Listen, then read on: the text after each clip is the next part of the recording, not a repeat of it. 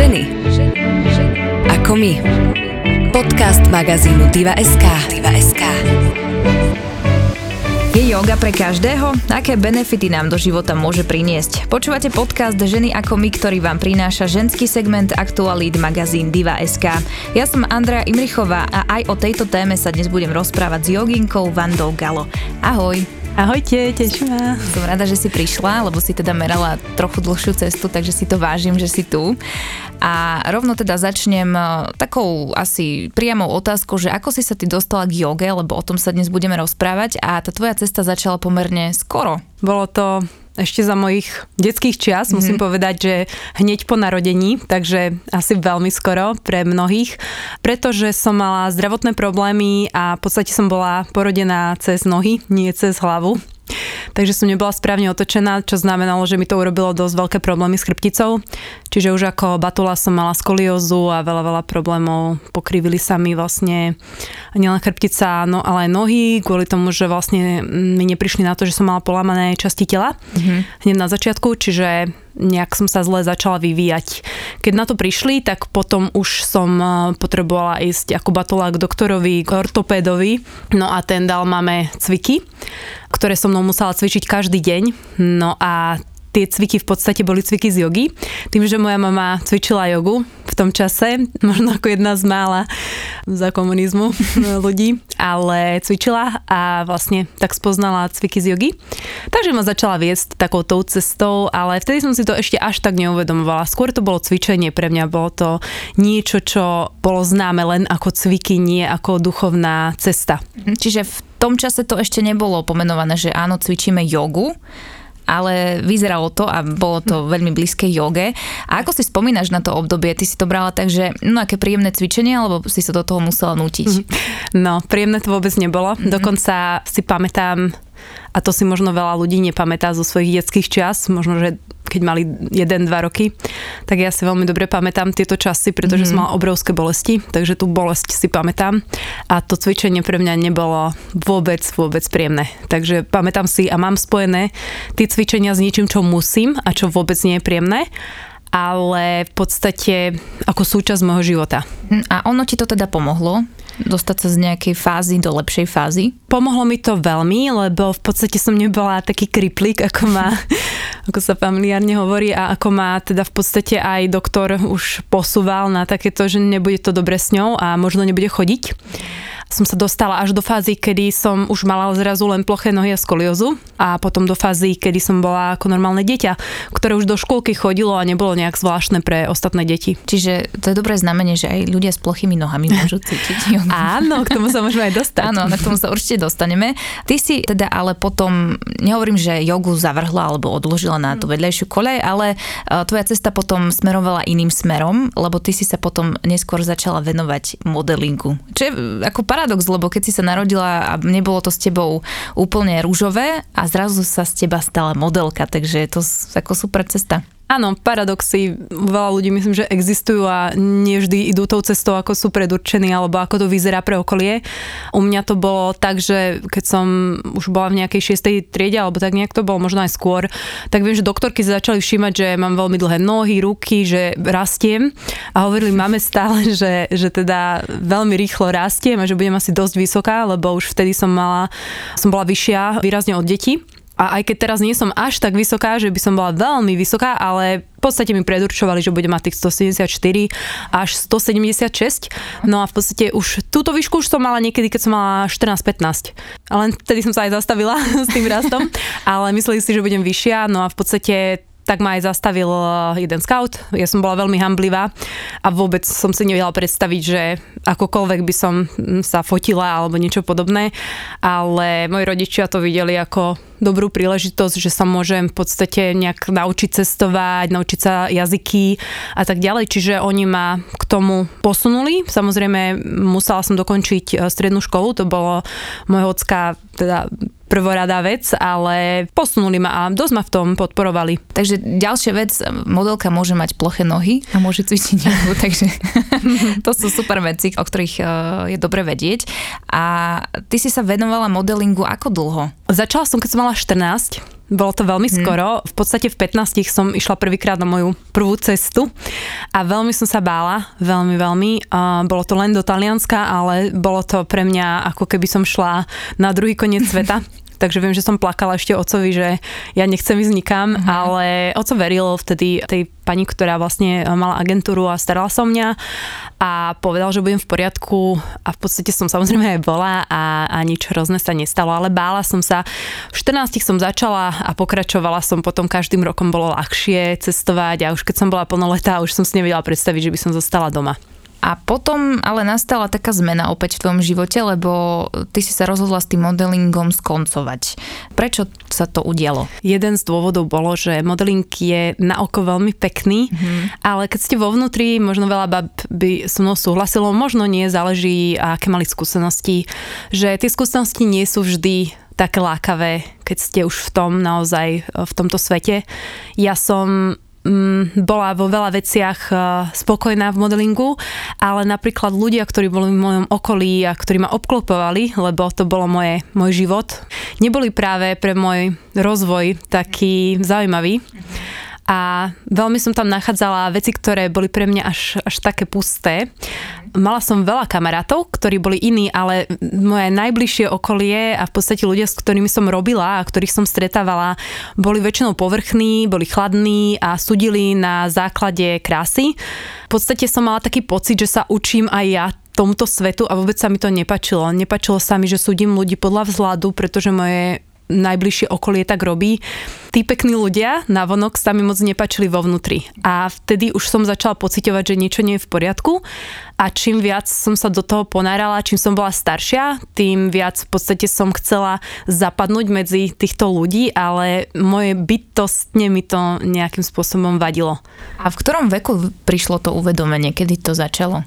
Neviem presne, že koľko som mohla mať rokov, ale muselo to byť niekedy okolo 23, pretože viem, že vtedy mi začali aj zdravotné problémy a to bol ďalší dôvod, prečo som sa pohla inou cestou. Hovorí sa, že veľakrát veci, ktoré sa zdajú zlé na začiatku a vyzerajú ako absolútne niečo, čo sa nedá zvládnuť a a nefér a tak ďalej, nám môžu veľakrát priniesť lepšiu cestu alebo cestu, na ktorú možno sme predurčení, alebo nám ukázať iný pohľad na svet. Záleží, čo chceme v tej chvíli a čo si, čo si tak bytostne prajeme. Keď som si čítala o tebe články a zistovala som si o tebe viac, tak mi tvoj život na chvíľu pripomenul film Jedz, modli sa a miluj. Aha, niečo tak. Lebo ona tiež urobila takú ráznú zmenu vo svojom živote a tebe sa to udialo tiež mm-hmm. a ty si sa rozhodla, že končíš s modelingom a ty si vycestovala do Indie. Mm-hmm. To cestovanie a ten modeling mi pomohlo, že som nemala problém ísť nikde. Ja som nebrala Indiu ako nejaké miesto, ktoré je pre mňa nebezpečné, pretože už vtedy som prechodila aj Albánsko napríklad, kde mm. sa tiež hovorí, že asi by ľudia nešli príčetní, alebo tak, pardon, ak niekto je z Albánska. Ale tak proste ľudia sa o mňa báli, keď som mm. šla do Albánska, mala som tam nejaký modelingový job a ja som sa tiež bála samozrejme, potom som tam prišla a bolo to veľmi pekné miesto, na ktoré rada spomínam doteraz. Mm. A vôbec tie veci, ktoré teda som sa dopočula, som tam nevidela. No a to isté je India. India je samozrejme aj taká, ako sa hovorí, je farbistá, je špinavá veľakrát, ale myslím si, že není úplne pravda, že by sa mal človek báť ísť do Indie, alebo že by sa mal obávať ísť do týchto krajín. Sú to krajiny, ktoré taktiež sú zvyknutí na turistov a myslím si, že mm, není žiadna, žiaden dôvod, prečo neísť. No a práve preto, že ja som mala skúsenosti, tak som nemala nejaký strach e, spraviť túto zmenu a ísť sama. Sama, do... sama je dôležité, lebo sama. ísť sám do Indie, to znie pre mňa strašidelne, ale tým, ano. že si bola zvyknutá, tak, tak asi si to nebrala ako nejakú hrozbu. A ty si išla do Indie s tým, že, že teda ideš zmeniť život a ideš sa učiť nejakej duchovnej ceste, alebo plán nebol úplne jasný? To, čo možno e, ľudia si prečítali, alebo tak možno znie, že ja som zrazu išla sa cvičiť jogu do Indie. Ono to bolo tak, že ja som už predtým, ako som odišla do Indie a rozhodla som sa, tak už počas modelingu som cvičila jogu pravidelne. Mm. A cvičila som v podstate aj fyzicky tú jogu, ale hlavne mentálne, lebo tie zdravotné mm, veci, ktoré sa mi dostavili a taktiež rodinné záležitosti, ktoré sa v tých uh, obdobiach diali, boli veľmi ťažké na moju psychiku, taktiež moja práca bola ťažká na moju psychiku a v podstate som sa vtedy začala zaujímať o jogu, tak ako aj o iné stravovanie sa. A to všetko mi prišlo do života s meditáciou. Ja som začala sa snažiť meditovať alebo teda ukludniť svoju mysel. To bolo veľmi ťažké, ale postupne sa to začínalo zlepšovať a potom som nejako prišla aj k tej fyzickej joge, alebo teda tomu cvičeniu, ktorý väčšina asi ľudí pozná skôr cvičenie. Ja som skôr šla z tej druhej stránky. Ja som začala meditovať, začala som teda ukludňovať a stišovať svoju mysel a potom som začala aj cvičiť. A už boli 3 roky tejto cesty, ktorá ma menila postupne a začala som si uvedomovať, že je aj iná cesta a že tým, že som 14 možno niečo začala a myslela som si, že nič iné neviem a v podstate toto bude môj celý život a brala som to tak, že asi tak budem robiť agentúra, keď už nebudem teda modelka, tak budem nejaká agentka alebo budem, budem sa starať o baby alebo proste budem robiť niečo podobné tak zrazu som videla inú cestu a zrazu som videla cestu, ktorá sa mi pozdávala viac, pretože moja bytosť a moja duša sa viac e, súznila s touto cestou a vytvárala vo mne taký pokoj a radosť.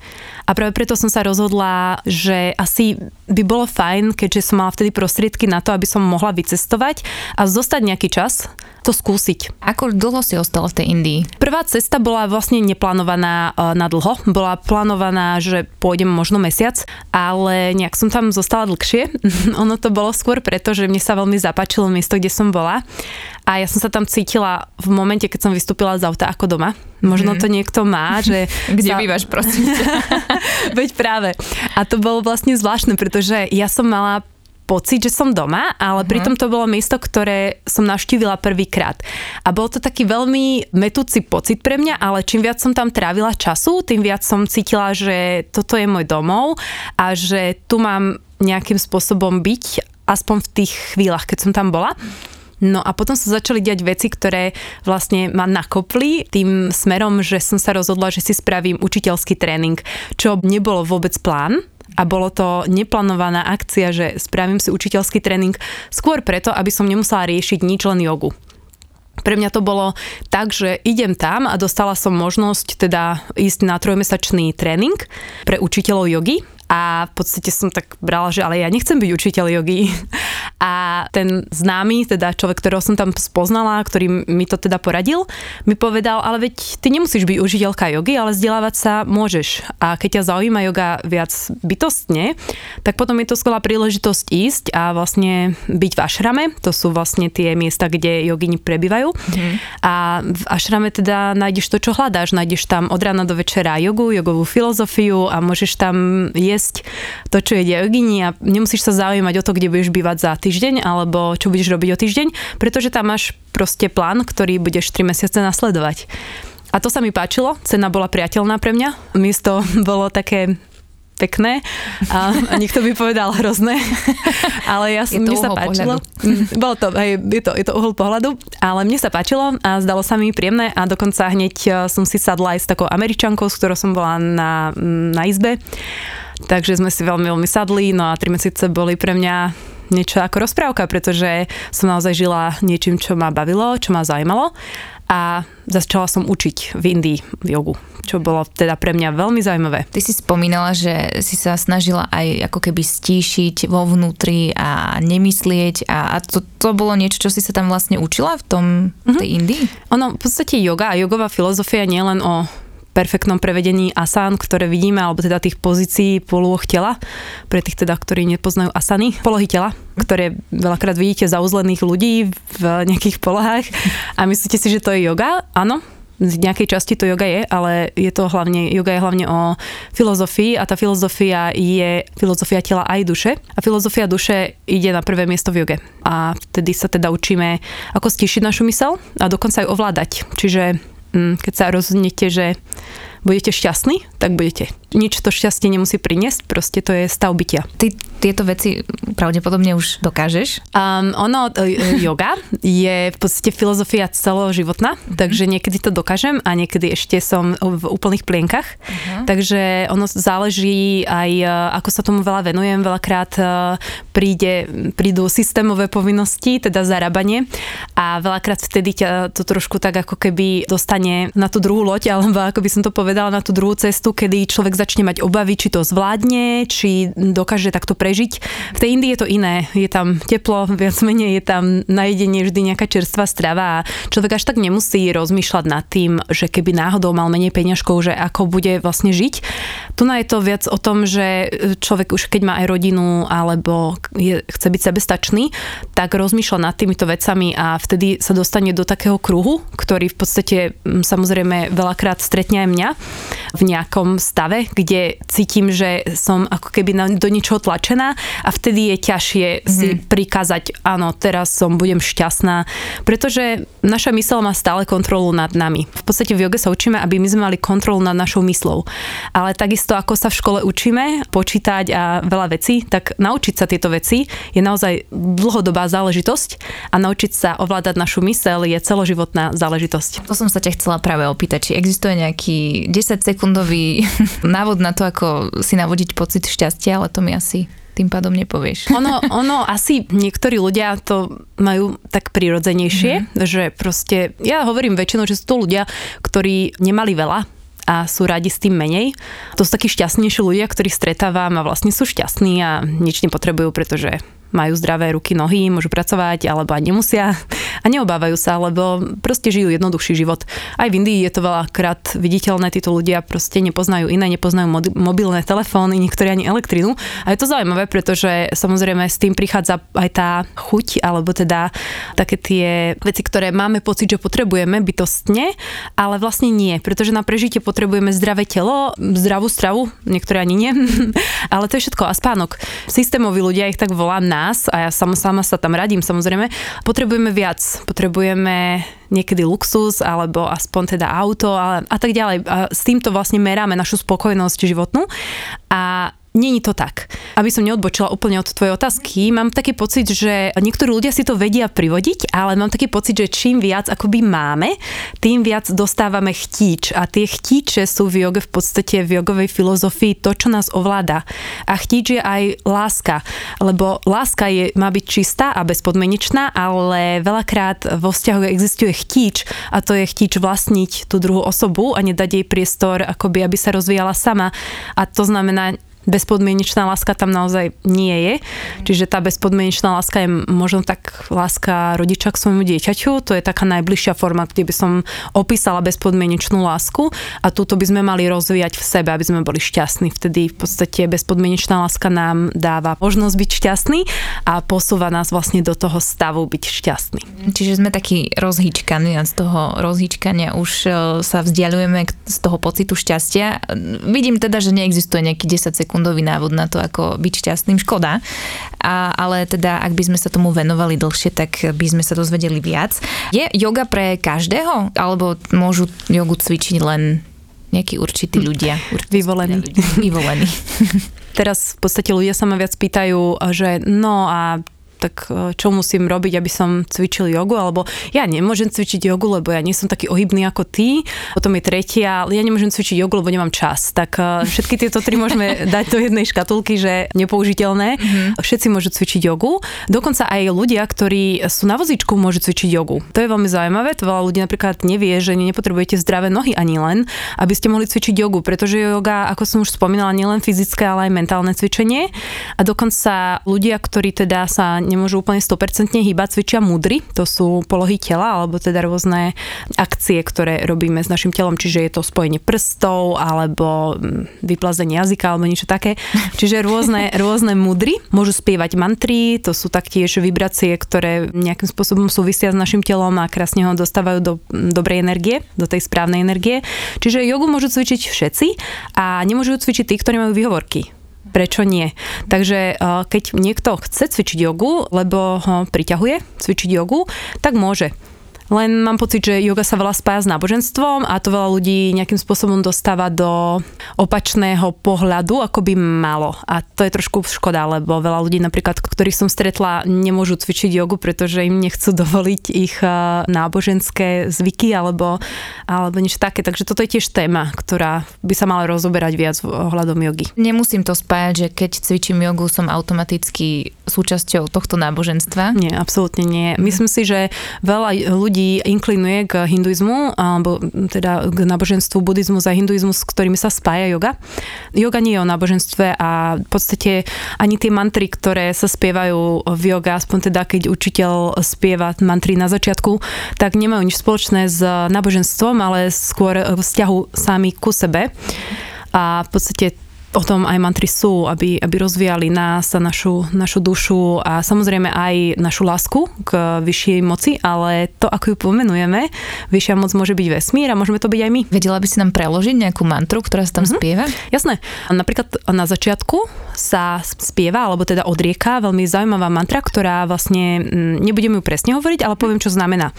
Je to mantra, ktorá vyjadruje vzťah učiteľa a žiaka Čiže v podstate ako učiteľ hovorí svojim žiakom, že tie znalosti a vedomosti, ktoré nadobudol od svojho učiteľa, chce predať svojim žiakom a žiaci si zoberú z týchto vedomostí to, čo potrebujú bytostne pre seba a pre svoj vývoj. Takže to sú napríklad mantry na začiatku. Na konci je to mantra, ktorá ďakuje a ukazuje vzťah k sebe a k vyššej moci, ale teda je to skôr o tom, ako, ako si to človek preloží. Takže není tam ani len spomenuté slovo Boh, ale vyššia moc. V podstate sú to ďakovené mantry alebo naučné mantry. Sú to mantry, ktoré v podstate nejakým spôsobom zvyšujú vibráciu v nás. A je to v sanskrite napríklad, to je vlastne jazyk jogy, staroinčtina. No a tento sanskrit je preto, pretože tá vibrácia, ktorej sa spieva alebo odrieka, je bližšia teda tým vibráciám nášho tela, ktoré potom vibrujú a lepšie sa akoby spájajú s našou vibráciou, ale napríklad aj slovenský máme mantry. Vážne? Máme. Všetci majú mantry. Takže mm-hmm. slovenská mantra môže byť akákoľvek mantra, ktorú si povieme. Dnes som šťastný je mantra. A môžem si ju odriekať, koľko len chcem. Takže keď niekomu by nevoňalo náhodou takýto sanskrit, môže si odriekať svoju vlastnú mantru. A žiaden dobrý učiteľ mu to nezakáže, pretože všetci veľmi dobre vieme, o čom sú tie mantry a k čomu majú slúžiť. Takže neučiť ľudí na inú kultúru alebo na, na nejaký, nejaký iný jazyk samozrejme. Je to čisto spojené s filozofiou jogy, prečo sa spievajú vlastne mantry v sanskrite, ale není to vôbec podmienka. Poznám veľmi veľa učiteľov, ktorí vôbec nespievajú mantry v sanskrite, ale po slovensky napríklad. Tak myslím si, že sme práve upokojili tých, ktorí mali Verím, pocit, že, áno. že, že sa to nejakým spôsobom spájalo. Ty si spomínala, že yoga nie je len to, že keď vidíme ľudí sa nejak prepletať si nohy, ruky cez hlavu, cez nohu, ale že je to napríklad aj keď človek vyplazí jazyk, to si spomínala. Áno, napríklad, pretože jedna mudra, ktorá sa volá kaki mudra, je takéto zrolovanie jazyka, cez ktorý sa potom príjma vzduch. A, ja to... som ti to ukázala, teraz to nevidia, ale... To viem aj ja. Uh-huh. A viem, že to nevie každý človek nevie to každý a pre tých je zase iná mudra, kde sa jazyk nalepí na vrchné podnebie, stisnú sa zuby, otvoria sa vlastne pery a vťahuje sa takto vzduch. Čiže v podstate každá mudra, takýto akt, e, má svoju veľmi hlbokú teóriu a logiku mm-hmm. a keď sa človek začne ponárať do tej jogy, tak je fascinovaný tou starou knowledge, pardon, s tým starým vzdelaním, mm-hmm. ktoré má 5000 rokov a už pred 5000 rokmi niečo takéto ľudia dokázali a je to veľmi účinné. Naozaj treba to skôr brať brať e, nie veľmi rozumom, ale pocitmi a počase to naozaj človek pozoruje, ako sa mu mení život, mení sa mu telo, aj jeho pocity a, a vlastne pohľad na ten život. To je asi dôležité, mm-hmm. aby človek e, sa vedel do toho ponoriť, lebo keď si to bude veľmi racionalizovať, že tak. bude vyplazovať jazyk a premyšľať nad tým, že prečo vyplazujem jazyk. Presne tak. tak asi netreba, to fungovať nebude. Áno, netreba veľmi rozmýšľať nad tým, prečo to robím, ale skôr cítiť, ako to vnímam. Ja veľakrát ľuďom hovorím, že uh, nech sa stanú deťmi, keď, keď cvičia jogu, hmm. pretože deti sú veľmi také prirodzené a neriešia, prečo sa smejú, prečo plačú a v joge sa presne to učíme. Uvoľňovať emócie a nezdržiavať ich v sebe je plač, je smiech. Môj guruči hovorí, uh, smiech a plač sú iba obrátené strany jednej a tej istej mince a je to len a len uvoľňovanie emócií. A hovoril mi, že keď chcem pochopiť vlastne toto uvoľňovanie emócií, mám sa pozrieť na dieťa, na malé dieťa, ktoré vlastne sa jednu minútu smeje a potom začne plakať. a to my nerobíme, lebo, lebo no, my dospelí... A možno, možno áno, ale, ale v podstate si to snažíme nejakým spôsobom sa odôvodniť, prečo Aha. teraz plačem, prečo sa smejem A pritom by sme nemali, pretože keď plačeme, tak sa čistíme, takisto aj keď sa smejeme, tak sa čistíme, ale plač je veľmi dôležitý. Ja sa ti musím priznať, že ja som párkrát už jogu vyskúšala, mm-hmm. ale nie som si úplne istá, či som v nej doma, lebo presne ako si spomínala, dávajú sa tam ruky, nohy za hlavu a mm. je to mhm. veľmi náročné v prípade, keď človek nie je veľmi ohybný. Moja obľúbená pozícia je, tuším, mŕtvola.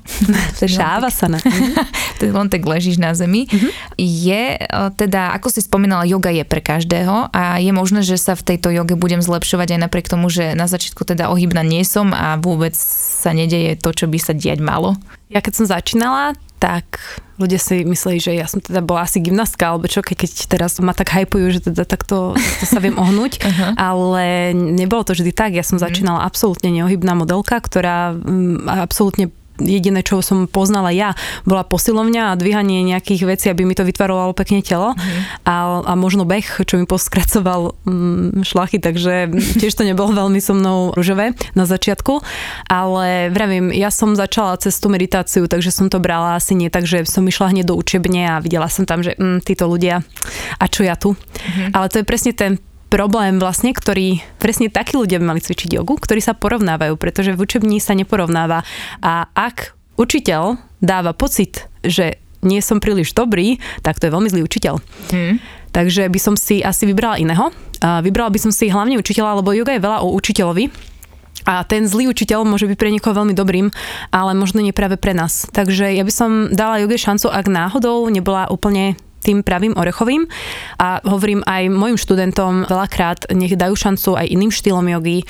A keď už sa do toho dostanú, tak možno nájdu práve ten, ktorý im bude vyhovať a potom možno ten, čo im nevyhovuje, tak začnú skúšať práve preto, že by ho mali. Pretože väčšinou veľa ľudí, čo sú dynamickí, vyhovuje dynamické cvičenie a práve takí ľudia potrebujú schľudniť. Tí ľudia potrebujú ten protipol, oni potrebujú ukludniť, ale keď takého človeka na začiatku dám na moju hodinu inovej jogy, ktorá je terapeutická, leží sa tam 10 minút v jednej polohe, tak sa tam idú zblázniť. Mhm. No, takže není to úplne dobrý začiatok pre nich, aj keď viem, že im to bytostne nevyhovuje, ale to bytostne potrebujú, nemôžem ich dať na takúto hodinu. Čiže možno niekomu sa zdala yoga veľmi pomalá, pre niekoho sa zdala veľmi flexibilná a pre niekoho sa zdala zase veľmi rýchla. Takže keby som prišla k takýmto trom typom ľudí, tak jednému odporúčim tomu, čo sa im zdala veľmi flexibilná, nech idú do začiatočníckého kurzu. Tomu, ktorým sa zdala veľmi rýchla, nech idú trošku na pomalšiu, nejakú tradičnú hatha jogu. No a tým, čo sa zdala zase veľmi pomalá, tak im odporúčim, nech idú na flow jogu, na vinyasa jogu, kde naozaj určite prídu na svoje. Takže ja si myslím, že yoga je pre každého, ale samozrejme sú aj iné druhy športov a sú úžasné, takže úplne chápem ľudí, pre ktorých yoga proste nie je. A nie je to práve orechové. Ale myslím si, že ak vyskúšali len jeden štýl jogy, nemali by úplne kategorizovať, že yoga nie je pre nich. Takže skôr iba takáto malá rada. No a ešte môžem teda pridať, e, že yoga je výborné doplnkové cvičenie ku každému športu, aký poznám. Dobre, že si to doplnila, že mm-hmm. tých jog je vlastne viacero no.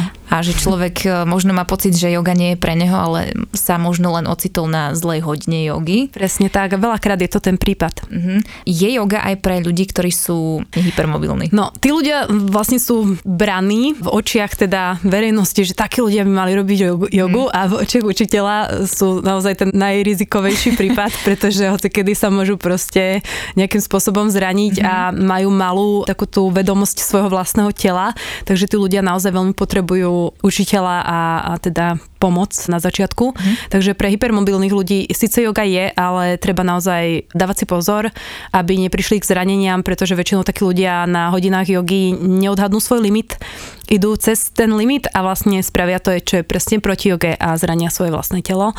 Bez toho, aby teda o tom možno aj vedeli veľakrát. A práve yoga je taká tá znalosť svojho tela, ale aj e, vnímavosť. A práve preto sú takéto zranenia veľakrát v joge sa stávajú a na takej plnej hodine naozaj, eh, aby som teda zachránila učiteľov pred, pred nejakou kritikou, na plnej hodine jogy je naozaj veľmi ťažké ustriehnúť úplne každého žiaka, hlavne keď máte 20 ľudí. Ono v podstate, vtedy by som odporúčala nie na nejaké masové jogy, ale sú učiteľia, ktorí majú menšie hodiny, ktorí majú menšie miestnosti a sú aj učiteľia, ktorí robia individuálne hodiny, takže veľakrát sa stretávam so študentmi, ktorí chodia na individuálne hodiny buď z časového dôvodu, alebo z toho dôvodu, že teda iba začínajú s jogou a myslím, že ten dôvod za, začínajú s jogou je veľmi, veľmi, veľmi dobrý, ísť na individuálnu hodinu, aj keď je drahšia, spraviť si jednu, dve, tri, aby sme pochopili nejaký základ tej jogy a potom už teda sa môžu pobrať na, na nejakú teda verejnejšiu a väčšiu hodinu. Ja som nevedela, či som hypermobilná, ale potom som teda na prvej hodine zistila, že nie som, lebo neviem si dať hlavu, hlavu a medzi neviem nič, mm-hmm. ani mhm. nohu, ani ruku. A teda, ak niekto vôbec netuší, či je alebo nie je hypermobilný, tak ako to zistí? V podstate to zistí na tej hodine, pretože ak niekto um, ne, necvičí a nemá nejakú históriu a zrazu proste dokáže... Ale hypermobilní ľudia to o sebe vedia v podstate, lebo, lebo sú teda viac ohybní ako, mm. ako tí iní ľudia a v podstate mávajú zranenia dosť často, mm. takže oni o tom v podstate mm. mali by aj vedieť, ale ak by náhodou nevedeli, tak na tej hodine jogy sa budú cítiť výborne. Zvládnu všetko, ako ich pokročili kolegovia, len teda není to veľmi safe. Treba naozaj stavať pozor, čiže ak je niekto hypermobilný, väčšinou o tom vie, ale keby náhodou nevedel, nevedel, tak zranením sa asi k tomu dostane veľmi rýchlo, lebo vrajím takým ľuďom zvyknú vyskakovať klby a takéto dosť vážne zranenia, ktoré nie sú veľmi príjemné hm. ani na potom druhotné teda ošetrovanie a tak ďalej a dlho, dlho potom majú aj výpadok zo športu alebo z jogy. Lepšie je začať taký nehypermobilný, ale teda hypomobilný a teda začať a preskakať si to pomaličky a tí ľudia si myslia, že teda čo nie sú flexibilní, že teda majú nevýhodu, ale to není tak. Není to nevýhoda, len proste potrebujú dlhší čas, ale ten prenos energie, on tam funguje a v podstate takíto ľudia najviac potrebujú cvičiť, pretože či už jogu, ale, alebo čokoľvek na stretching a na flexibilitu, pretože tá energia, keď je niekto posťahovaný, nemá ako prúdiť a tam vtedy potom vznikajú také tie energetické bloky, čo sú potom choroby a rôzne bolesti, ktoré máme. Si ma teraz vystrašila. to som nemienila, takže nemusíš sa báť, len mhm. teda je fajn ten stretching pre to telo, telo veľmi pekne poďakuje za takúto flexibilitu. Nemusí to byť prehnaná flexibilita, takže vôbec netreba robiť nejaké mostíky, aj keď mostík sa teda radí medzi... Ale mostík by som mala vedieť. No tak to je výborné, lebo mostík je jeden teda z tých asan, ktorá sa radí medzi asany, ktoré by človek mal produkovať, alebo ako by som nazvala, a až do teda veľmi, veľmi vysokého veku, pretože to ukazuje také naše celkové zdravie našho tela. A keď niekto vie mostík v takom, povedzme, 50. roku života a vyššie, tak je to veľmi dobrý signál pre ľudí, pretože ich telo je flexibilné, teda prenos energie funguje a v podstate majú menšiu šancu ochorieť alebo nejakým spôsobom mať nejaký fyzický problém ťažší. Dobre, tak to bude prvá vec, ktorú dnes urobím, keď prídem domov. Ale nie bez rozcvičky a nie, á, nie dobre, bez dobre. zahriatia. dobre, tak ja sa zahriem a potom mm-hmm. vyskúšam, dám ti potom vedieť. Budem rada. ty si k tomu cvičeniu jogy ešte zapojila aj stravovanie, lebo ty si sa rozhodla, že budeš vegánkou. Mm-hmm. Kedy nastalo to rozhodnutie a prečo si sa tak rozhodla? To bolo ešte za čias, keď som začínala len meditovať a v podstate tie zdravotné problémy, ktoré ma priviedli k meditáciám a k rôznym teda ďalším krokom, ktoré som musela zmeniť vo svojom živote v pomerne mladom veku, musím povedať, bola aj teda strava. Ja musím povedať, že ja som k vegánstvu prišla zo zdravotných dôvodov a potom som sa stala etickým veganom, keďže aj môj guruji, alebo teda učiteľ, taktiež hovorí, že súcit je mojou veľkou súčasťou, preto mám aj také meno. Duchovné meno Karuna je súcit a teda človek, ktorý súcití, čiže moje poslanie byť učiteľ je teda absolútne moja, to, čo ma náplňa moju dušu, súcitiť. Takže v podstate súcit bol jeden z dôvodov, prečo som vegán tento mm, dôvod je absolútne pre mňa iba etický a v tom prípade nič spoločné so zdravím. Ale zdravotný dôvod bol, že mne nikdy nerobilo dobré meso a nedokázala som konzumovať meso, aj keď som musela, pretože som bola anemická a anémia, nedostatok železa, bola mm, mojou diagnózou, jednou z mnohých diagnóz, keď som sa narodila a v podstate so mnou išla dosť dlhý čas, takže som bola nutená, vtedy mm, neboli nejaké alternatívy, takže som bola nutená jesť meso a už od mladého veku, kedy som ani sama veľmi nechcela. Takže aj to bola také jedna vec, ktorá mi sprotivila uh, meso, ale pretože som proste ako dieťa bola tak čistá duša, že som nedokázala si predstaviť, že jem mŕtve zvieratka. takže tak, ono to v podstate bolo veľa dôvodov, ale mm. veganstvo podstate nebolo až do 23. roku života pre mňa absolútne logické. Takže som nejakým spôsobom ignorovala nejak som to neriešila vtedy, veď predstavme si, toto bolo 11 rokov dozadu, teraz prezrádza môj vek, ale bolo to niečo, čo nebolo veľmi to na populárne. Uh-huh. Dokonca myslím, že veľa ľudí ani len netušilo, čo to môže znamenať. Vegetariánstvo nejaké sa riešilo, ale vegánstvo vôbec nie. A ja som natrafila na človeka, ktorý bol aktívny vegán už veľmi veľa rokov a v podstate mi vysvetlil to vegánstvo trošku z iného hľadiska, ako som ho poznala ja. A to len teda nejakých pár zvláštnych ľudí, ktorí protestuje a, proti veciam, ktoré v podstate, samozrejme všetci o nich vieme, ale ako inak by sme teda vedeli žiť. No a pre mňa to bolo veľmi zaujímavé, lebo zrazu som zo zdravotného hľadiska pochopila tam veľmi veľa výhod vegánstva. O tom sa ale teraz nechcem baviť, pretože toto nie je propagácia vegánstva, ale čo ma zaujalo, okrem teda tých zdravotných dôvodov, bolo ten súcit a, a teda tá etická stránka vegánstva. A v podstate som to chcela skúsiť, pretože v mojom stave vtedy, kedy som mala toľko diet za sebou a všetkých e, vyloženie skvelých e, možných stravovacích návykov. Každý jeden perfektne funguje, všetky možné diety, všetky možné životné štýly som ja vyskúšala, takže nič mi nejak nesedelo a nič mi nejak nezlepšovalo ten môj stav zdravotný a v podstate ja som naozaj už netrávila nič e, bolo to veľmi ťažké pre mňa a preto som sa rozhodla, že teda pôjdem preč z tej živočišnej stravy a uvidím, čo sa bude diať. No a to, čo sa začalo diať, bolo to, že ja som sa zrazu dostala do absolútne úžasného stavu bytia aj duševne, aj fyzicky, kedy som sa cítila naozaj veľmi zdravo, vitálne, mala som veľa energie a cítila som sa skvele aj sa stále cítim, zostala som pri vegánstve, lebo som si povedala, že dokým sa cítim skvele, prečo by som to menila. A samozrejme viem veľké pre a proti. Ja som naozaj jeden z ľudí, ktorý študuje tieto veci veľmi dopodrobná, takže viem aj pre, aj proti vegánstva, ale stále ma tie proti nepresvedčili, aby som sa stala všežravcom opäť. A myslím si, že my vegani, teda možno niekomu vadíme, ale myslím si, že takí tí, čo sme tých tichší a ideme si to svoje a sem tam niekoho upozorníme, že je menej mesa, tak my nie sme až tak nejakým spôsobom pre túto spoločnosť otravní a teda myslím si, že dokážeme tu nafungovať spolu s ľuďmi, ktorí sú všežravci a ja nemám problém s žiadnym všežravcom, úplne všetkých chápem, takže rada? ja nie som, áno, nie som nejaký človek, ja som naozaj ten súcitný vegán, ktorý nemá problém s ľuďmi, ktorí teda majú iný názor a tak ďalej, rada si aj pokecám.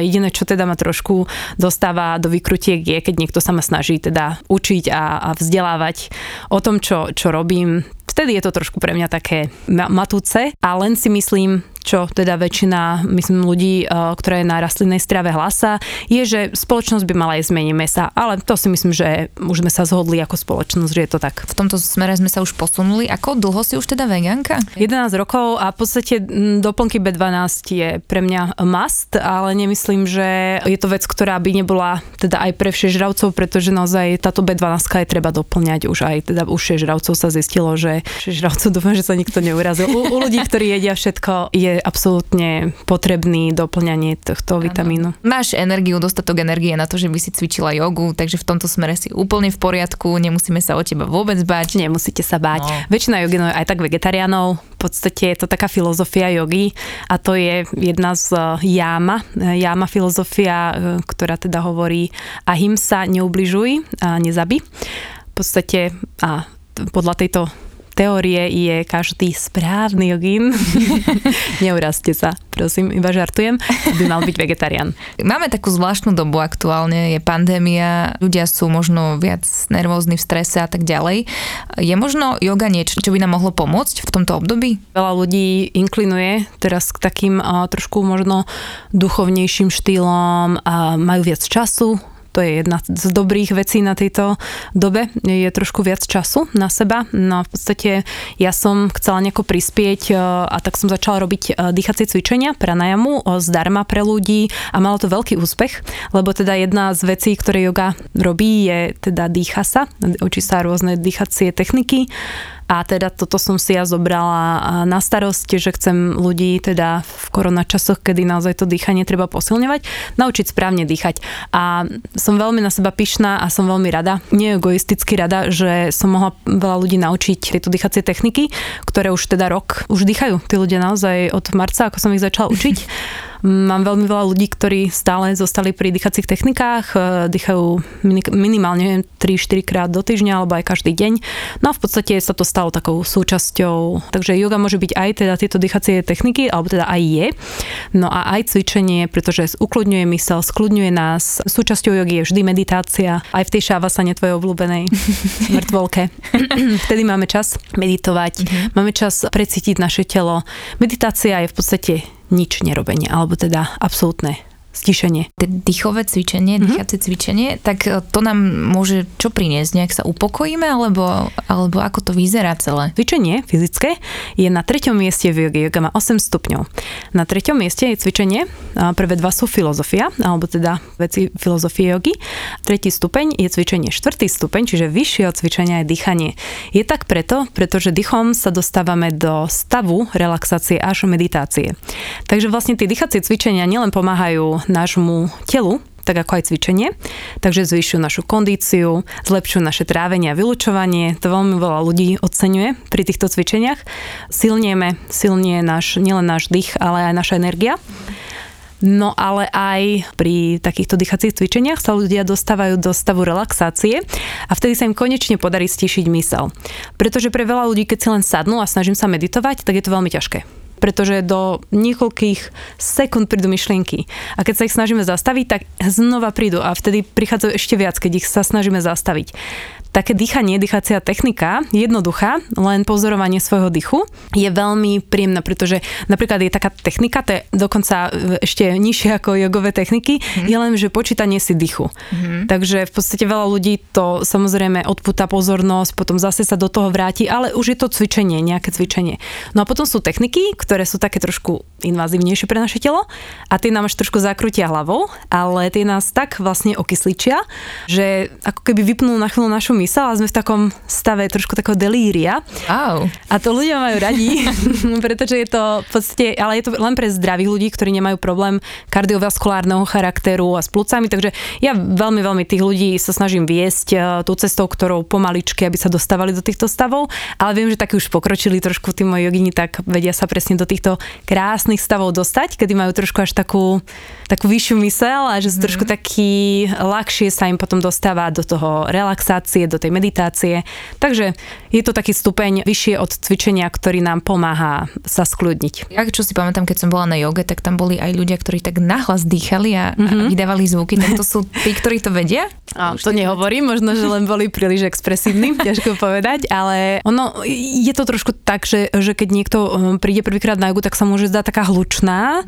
Ja som v Indii, teda cez to sa ja ešte dostávam, ale tam teda aj rôzne iné zvuky, ako grganie a, a ďalšie zvuky vylučovanie wow. sú tam prítomné, takže na to som si ešte úplne nezvykla. Musím mm-hmm. sa priznať, že tam keď som na hodinách, tak vždy sa tak pozriem, kto to bol. ale, ale tí ľudia, čo tak hlasnejšie dýchajú, mm-hmm. tak sú v podstate v technikách dýchových, ktoré dostávajú ich mysel pod kontrolu.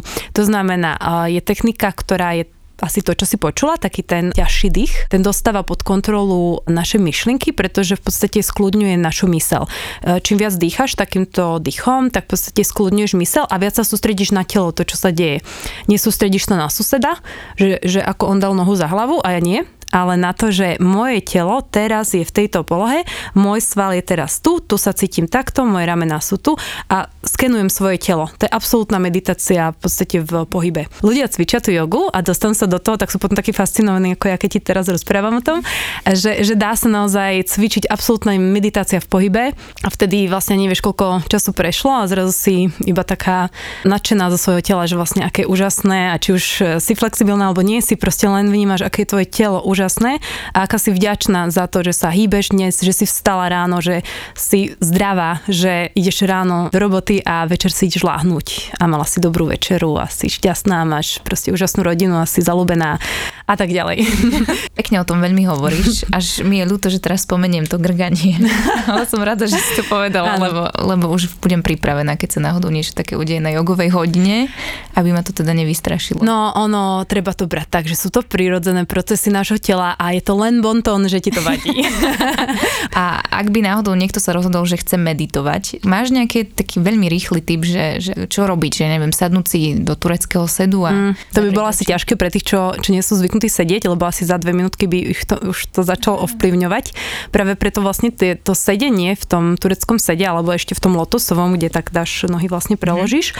zauzlíš, tak sú skôr pre joginov a v podstate vtedy sa určuje, že ako dlho dokážeš sedieť v tomto sede, tak tak už to telo je pripravené viac a viac fyzicky na tú meditáciu. Čiže ja odporúčam ľuďom, ktorí nie sú zvyknutí na nejaké jogové alebo fyzické cvičenie, vedia, že nedokážu sedieť tak dlho, tak by si, aby si láhli. Pretože ak si, alebo aby, aby sa aspoň opreli o stenu, ak si teda nechcú láhnuť, pretože ak si, ak budú naozaj sedieť, tak za dve minúty už nebudú meditovať, ale budú riešiť, že ho boli koleno, chrbát, hlava, čo tu robím, nebaví ma to. Takže radšej by som si lahla, pustila si príjemnú hudbu a je veľmi veľa vedených meditácií, ktoré moji kolegovia robia, robím ich aj ja. Takže buď niečo také vedené, alebo niekto reaguje s hudbou. Niekto skôr s hlasom, treba sa aj poznať trošku, alebo vyskúšať viac, ak sa ešte nepoznáme, to tiež nie je hriech, že nevieme presne, že čo nám sedí a čo nie. Takže vyskúšať viacero. Je meditácia s hudbou, e, s rôznymi zvukmi, na to väčšinou tí muzikálni ľudia idú. A potom sú ľudia, ktorí až tak neinklinujú k tým vibráciám, takže radšej ich baví možno, že nejaké hlasové alebo vizuálne, veľakrát aj vizuálne, môže byť vizuálna meditácia, čiže asi k čomu inklinujem je veľmi dôležité a nesedieť. Ja by som si lahla. Ja by som naozaj, ak chcete aspoň tých 10 minút meditovať, čo je pomerne dobre, ak vás mysel nepreruší 100 krát, tak to je krásne číslo 10 minút, to je už je expert. Ja si myslím, že ležať tých 10 minút a snažiť sa vnímať svoj dých, svoje telo a spomaliť, skľudniť tie myšlienky, nemať veľké očakávania, že neprídu, lebo oni prídu ale čím menej prídu, tým je to úspešnejšie. Je super vedieť, že meditovať vieme aj sami doma a že nám to teda vie pomôcť aj v tejto neúplne ideálnej situácii. Budeme držať palce a ja ti chcem veľmi pekne poďakovať, že si prijala pozvanie, že si bola súčasťou nášho podcastu a budem ti držať palce a snad sa možno teda vidíme na nejakej spoločnej hodine a dovtedy budem zlepšovať svoj mostík.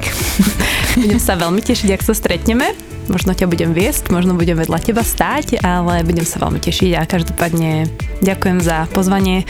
Bol to pre mňa veľmi príjemný strávený čas a som rada, že som mohla aspoň trošku pomôcť, ak aspoň niekomu som poradila alebo ho posunula takým cťou. Vanda Galo. Ďakujem pekne.